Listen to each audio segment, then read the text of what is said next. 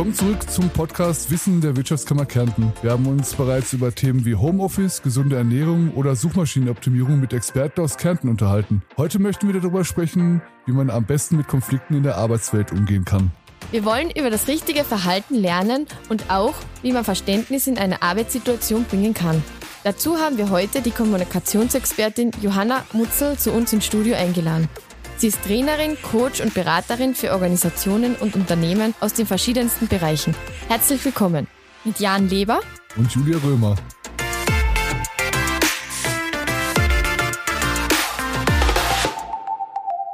Hallo Johanna, schön, dass du bei uns bist heute. Erzähl uns kurz, was genau deine Arbeit ist. Danke für die Einladung, sehr gerne. Ich begleite verschiedene Unternehmen und Organisationen bei Entwicklungsthemen. Also wenn sie sich verändern, sei es vergrößern oder umstrukturieren, das ist oft, geht oft mit Veränderungsängsten einher. Solche Prozesse begleite ich, aber auch ganze Personalentwicklungsthemen. Also wir stellen mit den Unternehmen und Organisationen Personalentwicklungsprogramme auf, vor allem, wenn man bestimmte Hierarchieebenen heben will, Führungskräfte empowern, dann schauen wir, wie macht man das? Und da reichen oft eben ein, zwei Tagestrainings nicht aus, sondern da bin ich eher dafür, dass man ganze Programme entwirft und die Leute dann wirklich begleitet. Ich komme sehr viel für Führungsthemen, vor allem auch für junge Führungskräfte, die das erste Mal so in ihren Führungsaufgaben sind und natürlich mit vielen Herausforderungen konfrontiert. Und der Einladung entsprechend komme ich auch für viele Konfliktsituationen, wenn es irgendwo in den Abteilungen, in den Teams nicht so funktioniert und vor allem die Führungskräfte oft auch nicht genau wissen, warum nicht. Irgendwo ist ein Unfrieden, den gilt es zu lösen. Sie wissen oft nicht, wie gehe ich es an. Und dann schaue ich mir das an und versuche, geeignete Maßnahmen abzuleiten und das aufzulösen. Als Coach berätst du auch Unternehmen. Mit welchen Problemen kommen Firmen da auf dich zu? Probleme sind ehrlicherweise sehr, sehr vielfältig. Auf der einen Seite wachsen manche Unternehmen so schnell, dass sie wirklich mit der Strukturierung nicht ganz zurechtkommen und nicht wissen, wie groß soll ich die einzelnen Bereiche definieren, Führungsspannen, bis hin eben wie, wenn man zu schnell wächst, wie nimmt man die Leute mit oder auch in, in Change-Phasen, wie nimmt man die Leute mit, ohne sie da wirklich zu verlieren, also auch emotional zu verlieren. Dann kommen sie natürlich mit Konfliktthemen auf mich zu. Irgendwo gibt es Unsicherheiten, Unfrieden. Es gibt Unternehmen, die kommen zu mir und sagen, Johanna, ich habe in meinem Team zwei Leute, die reden seit drei Monaten nicht miteinander. Ich weiß nicht warum. Kannst du das bitte auflösen oder mal hinterfragen? Also ich bin für viele Unternehmen auch sowas wie eine externe Vertrauensperson, wo ich mir die Situationen einfach mal in Ruhe anschaue, die Leute mir aus tiefstem Herzen mal heraus, gerade heraus sagen können, was das Problem ist, worum es geht. Und dann schauen wir, was gibt's für Lösungsmöglichkeiten. Und wie sieht so eine Coachingstunde weiter bei dir aus? Grundsätzlich gibt es zwei Arten von Coachings bei mir. Das eine geht Richtung Fachcoaching. Als Beispiel, da kommen oft junge Führungskräfte, die das erste Mal in Führungsrollen sind und da gehen wir gemeinsam durch, was sind wirklich Aufgaben von Führungskräften, was sind Nicht-Aufgaben, Führungsstil, wie verhalte ich mich, wenn, was mache ich, wenn mein Mitarbeiter, meine Mitarbeiterin, also da geht's mehr wirklich um diesen, den fachlichen Input. Auf der anderen Seite geht's dann mehr auch ins Persönliche hinein wo auch für Führungskräfte zum Beispiel relevant, wie ziehe ich Grenzen, wie sage ich Nein, wann sage ich Nein. Es ist oft nicht so ganz leicht oder auch wenn man aus dem Team herauswächst und früher ist man immer gemeinsam Mittagessen gegangen, auf einmal geht niemand mehr mit einem Mittagessen und wie gehe ich mit solchen Situationen um? Wenn zwei Leute Stress haben, wird häufig gesagt, löst das untereinander. Ab wann wird aus einem Streit ein handfester Konflikt, den man nicht mehr alleine lösen kann? Das ist eine gute Frage. Also es gibt jetzt nicht den Punkt, aber der wirkliche Konflikt entsteht immer, wenn die Beziehungsebene zwischen den Leuten irgendwo belastet wurde. Und je größer die Belastung, desto stärker der Konflikt. Also wir haben so Unstimmigkeiten, nennen wir so, wenn man inhaltlich einfach nicht einer Meinung ist. Der eine will A, der andere will B, man kann das diskutieren. Die Diskussion kann ein bisschen lauter werden, aber sobald das irgendwo persönlich wird, das heißt, sobald jemand auch nur den Eindruck hat, der andere behandelt ihn von oben herab oder hält ihn für dumm oder da gibt es viele Dinge dahinter. Sobald das beziehungsbelastend wird, entstehen die Konflikte. Und dann gibt es so Spiralen, die sich drehen. Und irgendwann, wenn diese Beziehung zu belastet ist, dann ist das auch nicht mehr lösbar. Kann man das als Nichtfachmann sehen, diese Eskalationsspirale, die du angesprochen hast? Also kann man die merken, feststellen und irgendwie so den Punkt abpassen, an dem man eingreifen sollte? Ehrlicherweise ist es schwer. Ja, also man spricht meistens so von neuen Eskalationsstufen, die in der Praxis zu unterscheiden, wirklich, wo man gerade ist, ist schwierig. Aber ich sage, da, wo man sich beginnt, wirklich über den anderen zu ärgern, ja, oder über den anderen wirklich schlecht zu denken, das wäre so der Moment, wo man selber einmal innehalten sollte und sagen, stopp, jetzt ist der Punkt einzugreifen, ich will mich über den Menschen nicht ärgern. Und ich greife lieber jetzt ein und, und suche mir Hilfe oder hole mir irgendjemanden, der mir hilft, das aufzulösen, bevor es nicht mehr geht. Also das wäre aus meiner Sicht in der Praxis so ein Punkt. Wann ärgere ich mich wirklich über den anderen und denke schlecht? Angenommen, ich habe so einen Konflikt mit einem Kollegen. Was wären denn da jetzt die ersten Schritte? Also abgesehen davon, dass ich es jetzt merke, wie du gesagt hast, dass ich mich ärgere, aber wie wird es dann weitergehen? Also im Idealfall, wenn man die Konflikte selber lösen möchte, was ja das Wichtigste wäre, ist, dass man den Mut fasst, sich einmal unter vier Augen zusammensetzt und versucht, es gerade heraus auszusprechen oder zumindest anzusprechen. Jetzt natürlich bitte nicht, in, mit, nicht vorwurfsvoll, den anderen nicht konfrontieren mit Formulierungen, wie du hast. Das funktioniert meistens ganz, ganz schlecht, aber zu sagen, wie es mir geht oder was für einen Eindruck ich hatte, wie ich mich fühle, wie es mir geht in einer Situation, das mal klären, um Verständnis herzustellen, kann helfen. Wenn diese Aussprachen unter vier Augen nicht helfen, dann ist es also von meinem System her immer so, dass ich immer versuche, die Seiten mal einzeln anzuhören. Das heißt, ich komme und rede mit der einen Person mal in Ruhe und sage, wann hat denn das für dich begonnen? Was waren die Punkte? Was war das Ausschlaggebende? Wo ist es quasi gekippt? Das gleiche mit der zweiten Person, damit man überhaupt sieht, ob die über das Gleiche streiten, ob der Konflikt die gleiche Ursache hat. Und dann muss man bei beiden Seiten schauen, ob eine Bereitschaft besteht, den Konflikt zu lösen. Wenn diese Bereitschaft nicht besteht, zumindest bei einer Person alleine schon nicht besteht, dann macht es auch keinen Sinn, dass man sich zu dritt oder mal zu viert an einen Tisch setzt, um das aufzuklären. Wenn einem das Team oder die Leute so wichtig sind, dann kann man sich natürlich noch an die Arbeit heranwagen, wie bringe ich den, die andere Person dazu, diesen Konflikt lösen zu wollen, um ihn dann zu lösen. Das ist natürlich ein Aufwand. Die Frage in der Praxis, habe ich die Zeit dafür? Aber so könnte man es angehen. Und wie wäre das, wenn ich jetzt als Chef einen Konflikt mit einem Mitarbeiter habe oder umgekehrt? Geht man da gleich vor oder gibt es da irgendwie dann eine andere Möglichkeit? Aus meiner Sicht würde ich grundsätzlich gleich vorgehen. Also der Schritt vom Arbeitnehmer, der Arbeitnehmerin zum Chef ist immer schwerer, weil der Chef einen ja beurteilt, bezahlt, bestimmte Tätigkeiten übergibt. Das heißt, da haben viele einfach Bedenken, habe ich, wenn ich jetzt da hingehe und, und ehrlich die Wahrheit sage, habe ich dann ein schlechteres Leben, ja oder nein? Also der Schritt ist einfach schwerer. Von daher wäre es schöner, wenn die Führungskraft dem Mitarbeiter, der Mitarbeiterin entgegenkommt und sagt, du, ich habe den Eindruck, irgendwas passt nicht, du fühlst dich nicht wohl, gibt's irgendwas, was ist los? Und je früher man die Sachen anspricht, je früher man was klärt, desto leichter kann es beheben. Oft sind es einfach die, die Interpretationen und Deutungen, die das Problem verursachen. Das heißt, es ist nicht die Sache, um die es geht, es ist nicht eine verspätete Präsentation oder irgendetwas, sondern was verbindet man damit? Sieht man den anderen als faul oder als unzuverlässig? Oder habe ich gesehen, dass der draußen telefoniert, anstatt dass er arbeitet? Und ohne zu wissen, was irgendwo dahinter steckt, fangen wir an zu deuten, zu interpretieren, das meistens negativ und aus dem raus kommen die Konflikte. Also auch da für beide Seiten, wenn man sich einfach mal in Ruhe hinsetzt und überlegt, das, was ich annehme, bin ich mir denn sicher, dass das auch stimmt? Ist das wirklich so? Wenn man das überdenken würde, da auf die Suche gehen, dann könnte man, glaube ich, ganz, ganz viel von vornherein bereinigen. Gelingt es dir immer, die Konflikte zu lokalisieren, beziehungsweise gibt es Konflikte, die so komplex oder subjektiv sind, dass sie wirklich schwer zu packen und zu identifizieren sind?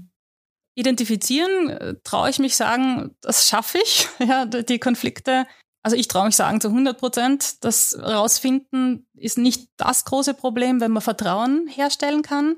Also das ist eine ganz wichtige Sache auch zwischen einem, einem Coach und den Klientinnen und Klienten. Wenn das Vertrauen nicht besteht, dann sagen sie natürlich auch jetzt nicht unbedingt direkt die Wahrheit oder worum es geht, dann kommt man schwer dazu.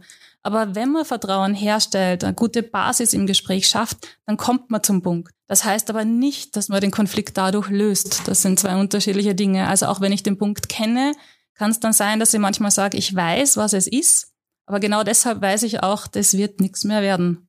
Ja, da müssen Leute getrennte Wege gehen. Also sei es, dass sie halt im Unternehmen irgendwo anders einen Platz finden oder wirklich gehen, zum Teil auch gehen wollen. Wir haben jetzt mit äh, vielen Leuten schon in den letzten paar Wochen gesprochen und Podcast-Folgen gemacht. Da ging es um, um Homeoffice, um Öffnungen in Tourismus. Immer wieder kam halt Corona als, als großes Thema. Die Pandemie hat uns jetzt 15 Monate auf eine ziemliche Achterbahn geschickt. Social Distance, Homeoffice mit ganz, ganz vielen Regeln, die wir einhalten mussten, auch mit Masken, wo man halt den Gegenüber nicht mehr sehen konnte und die Kommunikation schwieriger geworden ist. Glaubst du, dass durch diese ganze Ausnahmesituation seit März 2020 die Kommunikation in Unternehmen sich verändert hat oder vielleicht sogar verschlechtert? Und gibt es in diesen außergewöhnlichen Situationen mehr Konfliktpotenzial, dem die Menschen leben müssen? Ja, aus meiner Sicht eindeutig mehr Konfliktpotenzial. Also, dass sich in dem Jahr Kommunikation verändert hat, natürlich im Sinne von nachhaltig verändert, glaube ich nicht. Aber es war natürlich notwendig, auf viel mehr digitale Wege zurückzugreifen. Man hat sich eben, wie du sagst, weniger gesehen, weniger getroffen.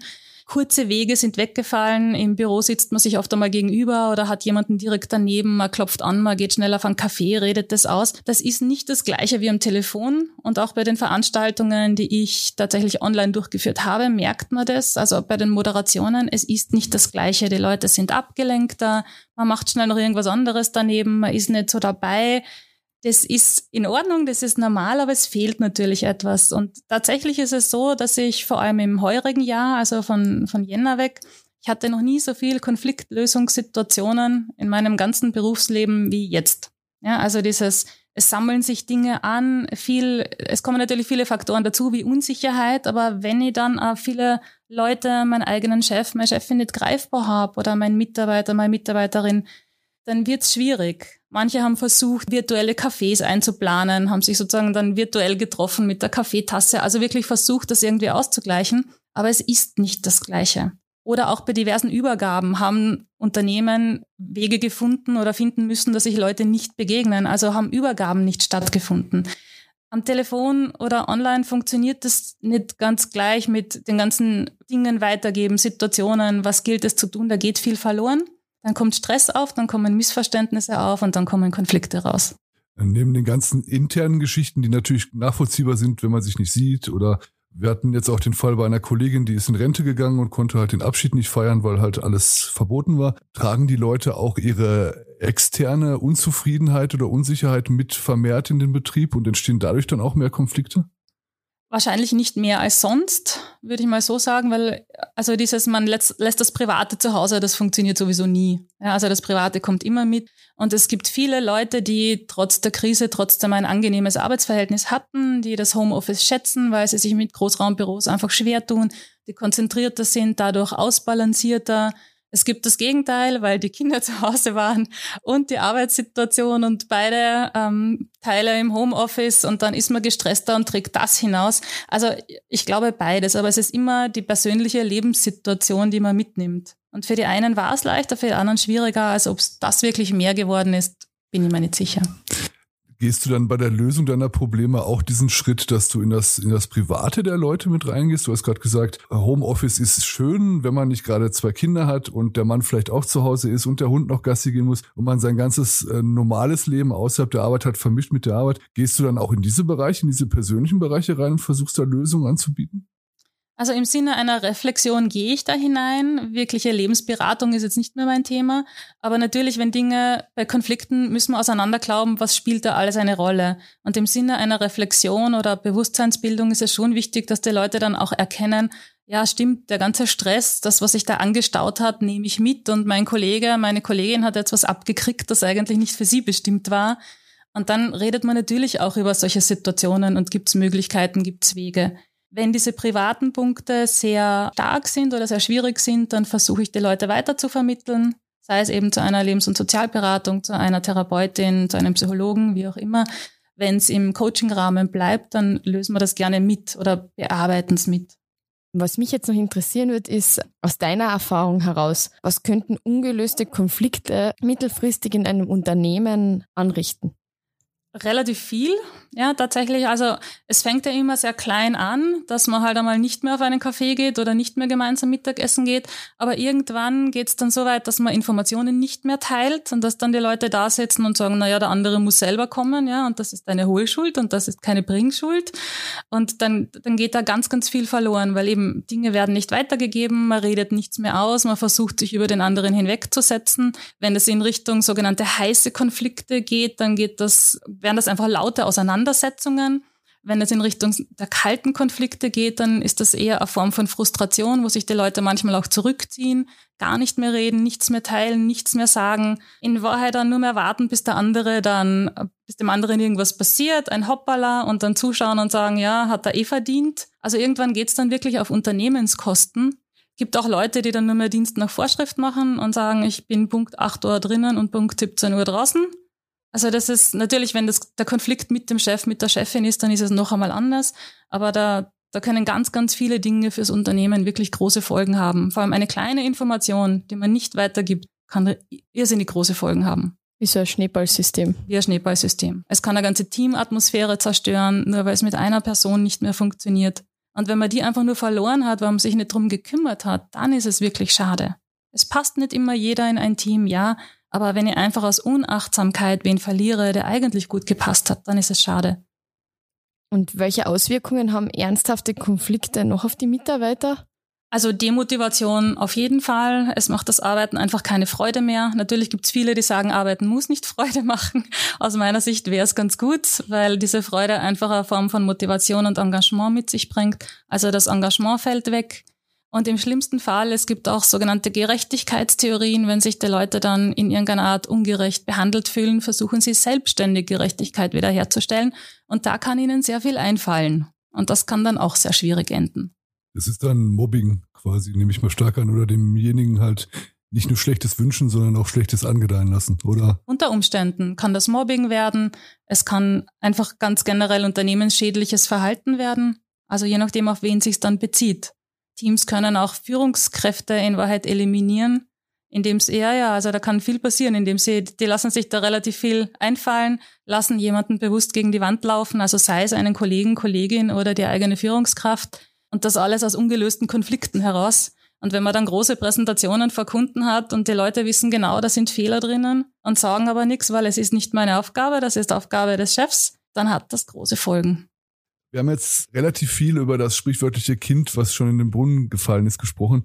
Gibt es Methoden und Trainings beziehungsweise Leitlinien, mit denen sich Konflikte von vornherein verhindern lassen, beziehungsweise dass man sie so in die Firmenphilosophie einbaut, dass viel weniger Raum für Konflikte ist? Ja, also das eine, was mir ganz wichtig wäre, ist zum Beispiel das Gute im Menschen annehmen. Ja, auch wenn viele so die Philosophie vertreten, ich nehme mal das Schlechte an und lass mich lieber positiv überraschen als umgekehrt.